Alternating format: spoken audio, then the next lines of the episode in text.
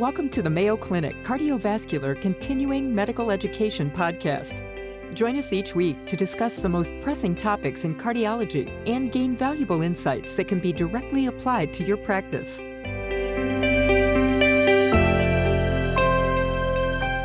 Hi, everybody. I'm Kyle Klarich, here to do interview with the experts, and I have the great pleasure to introduce my colleague and dear friend, Dr. J. O. Samsung, professor of cardiology, who has had many leadership and uh, positional roles, not only in our own institution, but in societies and around the world. But I think he's here today to talk about one of his favorite topics, which is near and dear to his heart as the director of the Pericardial Disease Clinic, actually, the director and founder of the Pericardial Disease Clinic. We are going to be talking to the world's expert on constrictive pericarditis. So, welcome, Jay. So, Jay, why are we so interested in constrictive pericarditis at the Mayo Clinic? that's a that's a great question. Uh, you know, actually, the Mayo Clinic uh, cardiology and cardiac surgery uh, has a long uh, history and tradition of having this uh, uh, medical and surgical expertise in constrictive pericarditis. And you may know that pericardiectomy was actually the first cardiac surgery at Mayo Clinic in 1935, even wow. without even without a cardiopulmonary bypass. And since then, we uh, uh, you know have uh, trained expert surgeons and also a lot of clinicians uh, in this particular uh, disease, which has been very challenging to uh, diagnose and manage. So that's how Mayo Clinic has studied from 1935, so almost 100 years ago. Wow, that's an, that's a really impressive long history. Yeah. And I know that you've spent a great portion of your career studying it. It's hard to make the diagnosis, but can you explain to our audience why it's so important to make the diagnosis for constriction? Uh, yes, you know, since this is not that common uh, condition, uh, uh, you know, many of us clinicians do not think of constriction as one of differentials.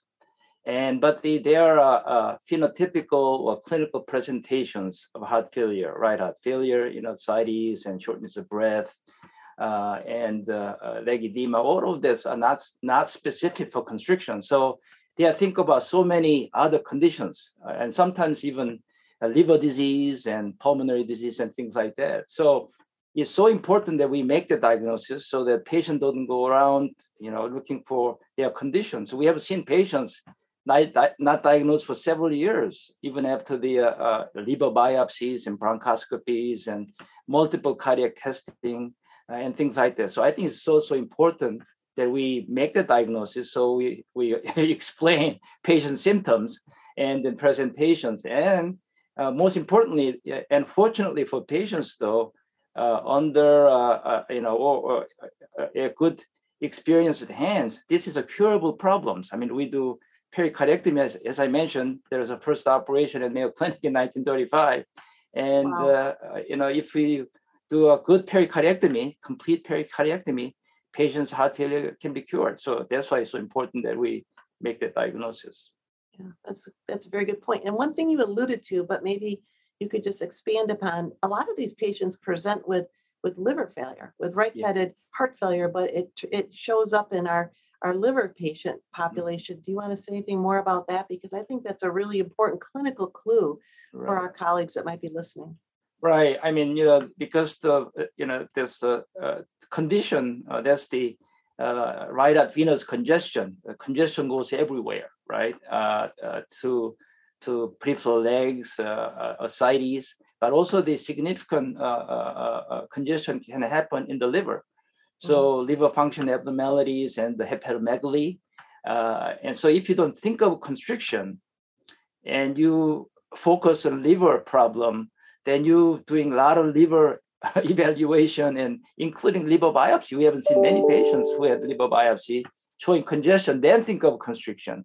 So I think it's so important that when someone has a liver function abnormality, we look at patient's jugular venous pressure. That's what the clinical evaluation comes so important. You know, you make sure that the venous pressure is not elevated or is elevated. So we're looking for cardiac uh, condition that way.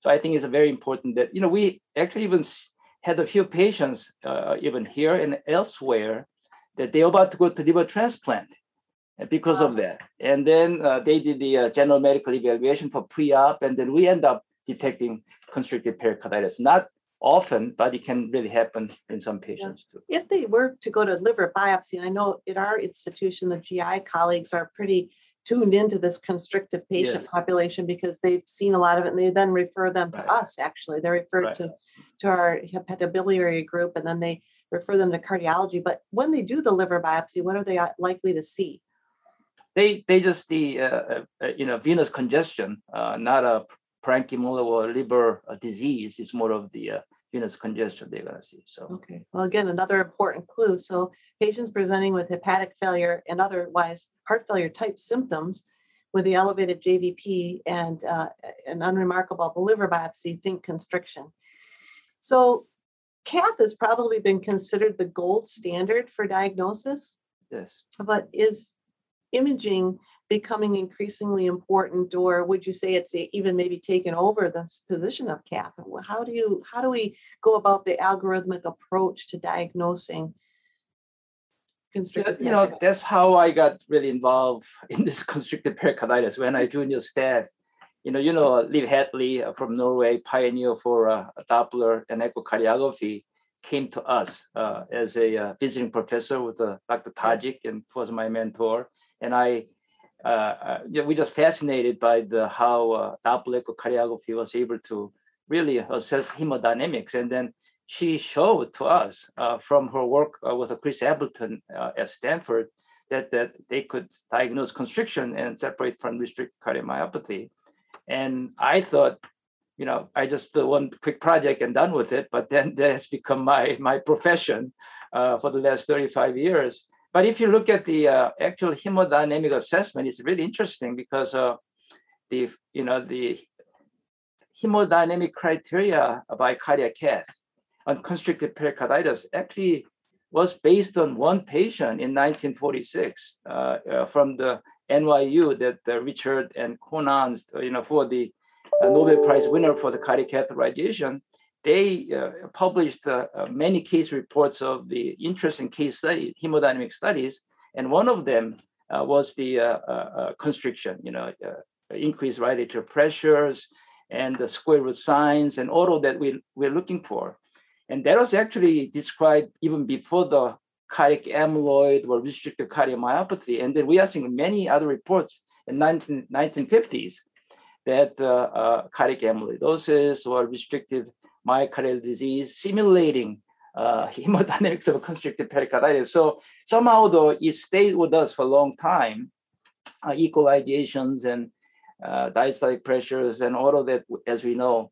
But we realized there a lot of overlap, and Dr. Nishimura done a lot of work, and our hemodynamic colleagues done a lot of work there that we shown that traditional cardiac cath uh, criteria has about 75 to 80% overlap Uh, with the uh, uh, with uh, uh, myocardial disease, and that's where the I think echocardiography, hemodynamics that we worked on is a lot more specific and separate the myocardial disease from the pericardial disease, and we can diagnose pretty nicely.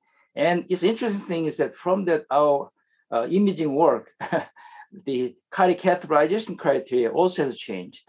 Uh, so that not only, you know, we are looking at the equalization of pressures and increased right atrial pressure, we're looking at discordance of the LV and RV pressures and all of that, uh, which is quite unique uh, to the uh, condition of a constrictive pericarditis. So it's been a kind of interesting uh, uh, journey for both invasive and non-invasive imaging diagnosis of constriction. So in your practice, do you start out with an echo? I mean, I think the uh, you know not because I'm, an echocardiographer, but I think most of uh, uh, cardiology practice, I mean, you know, heart failure and dyspnea are the, you know, major practice. And I think most of us, uh, not just an echocardiographer, most of cardiologists, I think starts with the echocardiography uh, as an initial uh, imaging or diagnostic, uh, you know, technique. And we've been kind of very fortunate uh, uh, because we have trained our sonographers and we have uh, trained our fellows and also our all staff in how to detect constriction. Just looking at echocardiogram, it's amazing that you know I get a call almost weekly, uh, you know, uh, sometimes daily from sonographers. I mean, doctor, you know, I think there's uh, constriction here because they can really recognize just looking at the 2D septal motion change and then much inflow velocities and, and hepatic vein Dopplers and few things they can do in tissue Doppler imaging, they able to really uh, diagnose very nicely. I think that's one of the reasons that we've been having so many success and so many patients here in constriction because not, you know, uh, clinicians detecting it clinically, but when they come to echo lab, when our sonographer staff and our fellows and then our, our echocardiography staff uh, been able to uh, really diagnose it very nicely. Right. They're, yes. They've got their antenna up looking for that in heart failure patients, correct? Right, right. Yes. It's interesting. So um, do you think there are some of these patients with constrictive pericarditis that could be treated medically? Uh, you and you know we talked a little bit about the first surgery at Mayo Clinic in I think you said 1935 was a pericardiectomy, but has that evolved or is it still a surgical disease? Yeah, yeah, yeah. Mostly, uh, it's still surgical uh, conditions, and um, it's interesting. Also, the I mentioned Dr. Hatle and we had an opportunity to visit her in Norway uh, after we uh, got to know her well and work with her, collaborate with her. And she, I still remember uh, she showed me a case, young women uh, who came in with constrictive hemodynamics. And uh, you know she was uh, unstable hemodynamically, jugular venous pressure is quite elevated, and she showed me, you know, she had the acute pericarditis some time ago, and she has constriction, and I could tell that. And she told me when she gave a steroid, uh, intravenously. Within few hours and next two days, almost all hemodynamics dissolved. And she thought that the, it takes uh, about one to three months of uh, inflamed pericardium to become scar. So we have an opportunity to actually use anti-inflammatory drugs, either NSAID or steroid, to actually calm down the or, or uh, uh, you know eliminate the uh, pericardial inflammation, then we may be able to treat uh, constrictive pericarditis. We call it a transition. So when we when we return, we actually uh, found uh, several patients and we published it. And uh, uh, uh, and we are very surprised that actually some people responded to the the medical therapy, either steroid or NSAID, depending on the clinical situation. And then uh, as we have the CT and cardiac MRI, more multimodality imaging, we're able to actually detect the amount of uh, pericardial inflammations by delayed enhancement and things like that, as you know. And then when a patient presents with a, a kind of recent onset of constriction and their uh, inflammatory biomarkers like a CRP and SED is elevated, and we show uh, cardiac MRI showing very juicy looking inflammation in the pericardium, those are the predictor that they can respond uh, to a constrictive pericarditis. And also the important thing is post-pericarditis syndrome. I mean, the, now currently the you know, mm-hmm. cardiac surgery is the most common cause of constriction. You know, it happens mm-hmm. two or three, four, five years later. But I think they start with the uh, inflammation first, maybe settles down a bit, and then becomes scar year two, three years later. So uh, you know, I think uh, sometimes when patient presents with a post-pericarditis syndrome and constrictive hemodynamics, even that's a situation that we can treat with the uh, uh anti-inflammatory or steroid. Well, and the other situation is we found that about 16 to 20% of the patients who undergo pericardiocentesis, especially with the blood effusion, uh, you know, which is more common with our now a lot of interventions we are doing, they have a high frequency of uh, developing effusive constriction.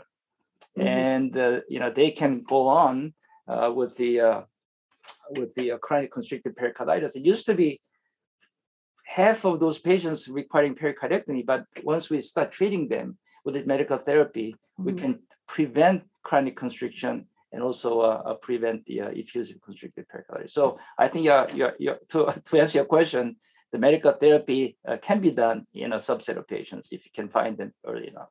And, and the subset would be markered by having inflammatory markers, either SED rate or CRP, and then you would follow that up with an MRI to show the inflammatory um, condition of the pericardium. rather than being completely scarred. Yes, and also the you know as you know as you mentioned, I also work uh, with the Korean Medical Center. They have uh, still a lot of tuberculosis, pericarditis, and, and things like that. And we collaborate and we published paper that the, uh, they use a PET scan, mm-hmm. uh, which was uh, actually more sensitive than cardiac MRI. We haven't done that many of our studies here.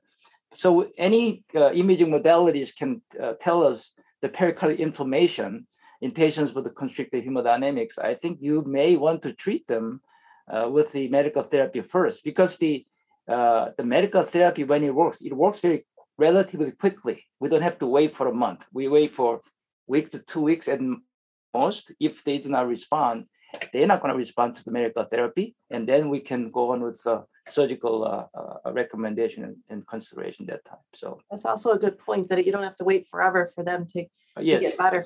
But we've also been taught that at least in some of these pericardial uh, diseases, especially acute pericarditis, you might not want to use steroids in that setting. Uh, you know, the there's a little confusion, I think, uh, uh, because the I think it's great that the, the clinicians uh, uh recognize the problems with the steroid, uh, uh, with which results in high recurrence. That's the case of the acute and recurrent pericarditis with yeah. a lot of chest pain or immune disease. But someone has a trauma or someone has the transient constriction by cardiac surgery or other things with no chest pain, main problem is a hemodynamic abnormality of constriction.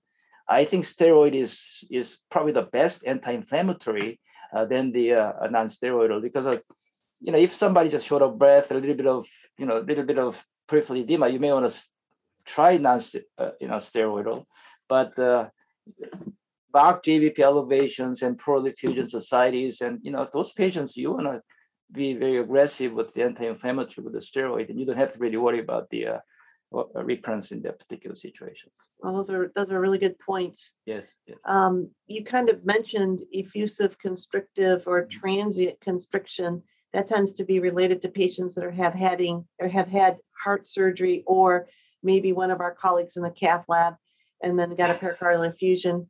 Uh, something like not that that would ever happen to our colleagues, but you yes. know. yes. Yeah. I mean, you know, again, the uh, you know, the, bloody effusion is more likely uh, uh, uh, uh, more inflammatory to the pericardium sure. than serous and you know serous and other other uh, fluid. And uh, you know, Dr. Miranda, as you know, our young colleagues and Ellen Lewis, we've been working on the effusive constrictive pericarditis. And when you look at the about 300 some consecutive patients with the pericardicentesis, uh, that Dr. Larry Sinak and others have done, uh, we found that about uh, 16% of them actually do have echo evidence of constriction after pericardicentesis. I know the, uh, uh, uh, you know, so far, the most practitioner feel that we can make effusive constrictive diagnosis only by right heart cath, but that's not really true. If we, you know, show the same diagnostic criteria by echocardiography, by mitral inflow velocity uh, and tissue Doppler and hepatic vein. Maybe I can even show you how we do that. Uh, after pericardiocentesis, and also if you see the jugular venous pressure elevation after pericardiocentesis, that patient has a effusive constricted pericarditis, and we need to treat them uh, quite uh, uh, aggressively because some of them develop, uh, you know, uh, you know, chronic constrictive pericarditis. And initial data from Spain and also the Stanford show us that the, uh, you know, almost more than half of the patients with the effusive constrictive pericarditis on the uh, require pericardiectomy, uh, you know, down the road. But our data, after we treated more aggressively with the NSAID and colchicine, we only had two patients out of 100 some patients, only 2% one, uh, only 2% out of uh, 160 patients or so uh, required pericardectomy. So our practice now, most of times, if someone has a, a, a pericardicentesis, we really want them to be treated with the uh, uh NSAID for one month and colchicine for three months, uh, unless there is a contraindication for that, to make sure that you know they don't really develop this uh, effusive constriction and then chronic constrictive pericarditis. Uh, those, are, those are fantastic tips. Thank you. I just want to uh, make a, uh, one more comment. A sure. couple interesting uh, uh, uh, things that we we recognize with the constriction. that uh, you know, some of listeners may not uh, experience, may see it and may not recognize. But the we have seen patients with uh, coronary compression, you know, coronary angiography because of the calcific or thick scar band, the compressing it. It happens, maybe you know, responsible for the for chest pain sometimes. We have seen patients present with the predominant hypoxemia because they have a PFO, and then right atrial pressure goes up, uh, uh, goes up, and the higher than the left atrial pressure, and they have uh, some peripheral edema. But main problem is hypoxemia with the saturation, you know, lower than 80s and things like that. So that's something to uh, to be uh, mindful uh, mindful about. And the other thing is the importance of the tricuspid valve regurgitation. So one third of the patients with the constriction we are seeing now, because we are now seeing very different population from 1930s and 1940s because we are seeing many patients with the myocardial disease, radiation therapy, cardiac surgery, and things like that. So one third of our patients we are seeing with the constriction, they actually do have tricuspid valve regurgitation, and they develop, you know, they do have a, worse clinical outcome. And also, we have seen patients after pericardectomy intraoperatively, they develop worsening of the AV valve regurgitation.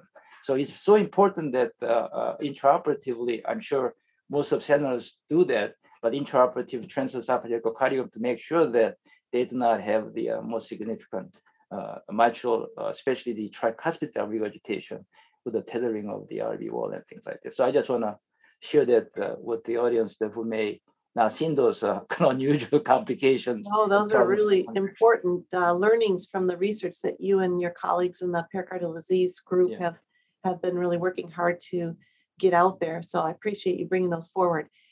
So, Jay, that's probably a great spot for us to stop. I want to thank you for your expertise. Thank you for your mentorship over the years. And thank you most and foremost for all the incredible work that you and your entire team have done to really help the clinicians understand and diagnose constriction and even these new clues that you're giving us with this interview. So thank you very much for your time and your efforts, and I hope you have a great day. Yeah, I'm I'm so grateful though, you know, for the opportunity and then uh, being a, member of this uh, fantastic team and also the support we have had from the uh, uh CV and cardiac surgical uh, uh, leadership and the clinic. And so I'm just happy to be here and thanks for the opportunity to talk about that today. Thank you for joining us today. Feel free to share your thoughts and suggestions about the podcast by emailing cvselfstudy at mayo.edu. Be sure to subscribe to the Mayo Clinic Cardiovascular CME podcast on your favorite platform and tune in each week to explore today's most pressing cardiology topics with your colleagues at Mayo Clinic.